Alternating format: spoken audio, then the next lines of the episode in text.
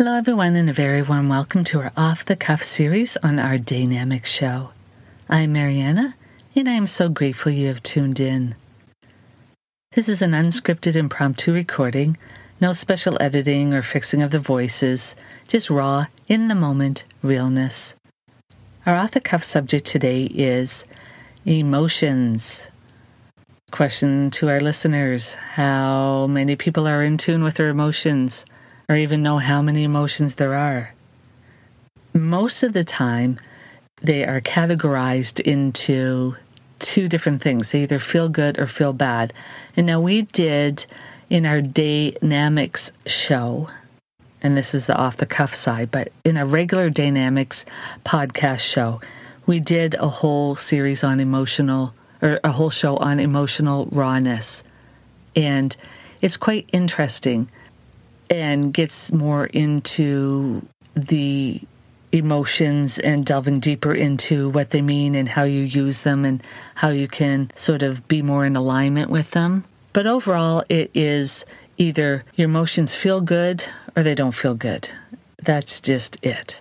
In the show, I, I didn't actually share an example, but I do want to share one now about emotions and how they can affect you. And the part of the show 11 from our DAYnamics show is how do we react in certain circumstances when it comes to our emotions? And what have we been taught to handle with our emotions? I mean, other than just the show, I know we've already, we've we've done different blogs on it and different blogs and other podcasts. We've mentioned how our your emotions are all important, but you know that question is like, how you've been taught to handle your emotions. Now, I just uh, I know if my my mom hears this or any of my family, they'll they've heard this story and they'll they'll laugh a bit. We were at uh, my dad's funeral and, you know, it was a beautiful celebration of his life and a beautiful testament to who he was and all the people that were there. And we're so grateful for all of that. And it was it was an emotional time. It was emotional before and after but i remember when it comes to emotions and i will never ever forget this. So you know in most funeral homes when they're in the room and then the funeral's complete and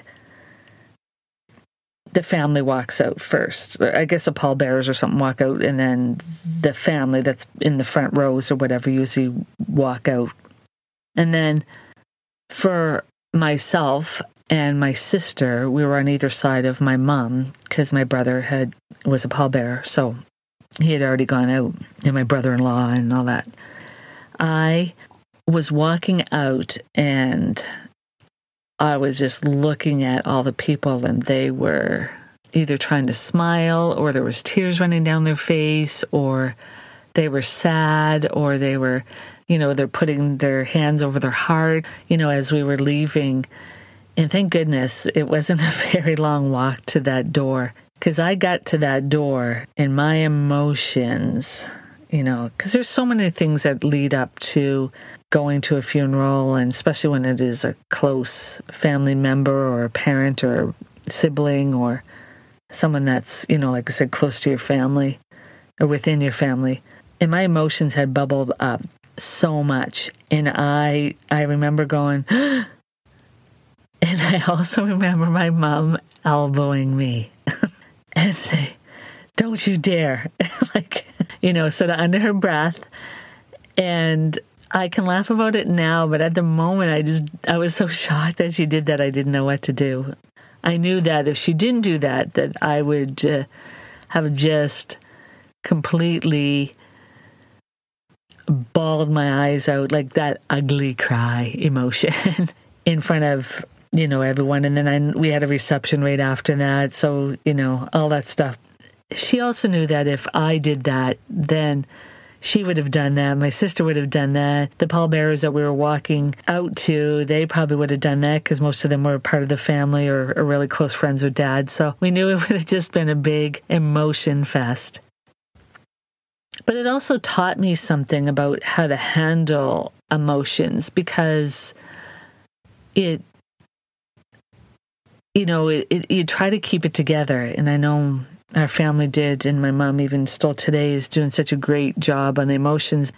There's a safety in sharing your emotion. There's a vulnerability. There's a rawness that comes with sharing your emotions, you know, and being judged or or being thought less of because either you're in in full fear and grief and and sadness and stuff, or or on the other end of that, you know, you're in such empowerment and in freedom and joy and enthusiasm and, and stuff in that you're showing that in your emotions and, and what you do and how you feel. And there's an energy that comes out of you from this emotion. It just taught me about how I address my emotions and who do I want to be and what do I want to do with them and, and stuff and that. People own their own emotions. And, and I know part of one of the sentences in uh, the show 11 was everyone owns their own emotions. Everyone has their own emotions. Everyone is responsible for their own emotions. You don't have to take any of that on of anyone. You have your own to address and align and deal with. You can be compassionate and loving and supportive you don't need to take on other people's emotions. Deal with it yourself. Again, find out what emotions mean to you and even affect your life. It's a really good topic to talk about emotions.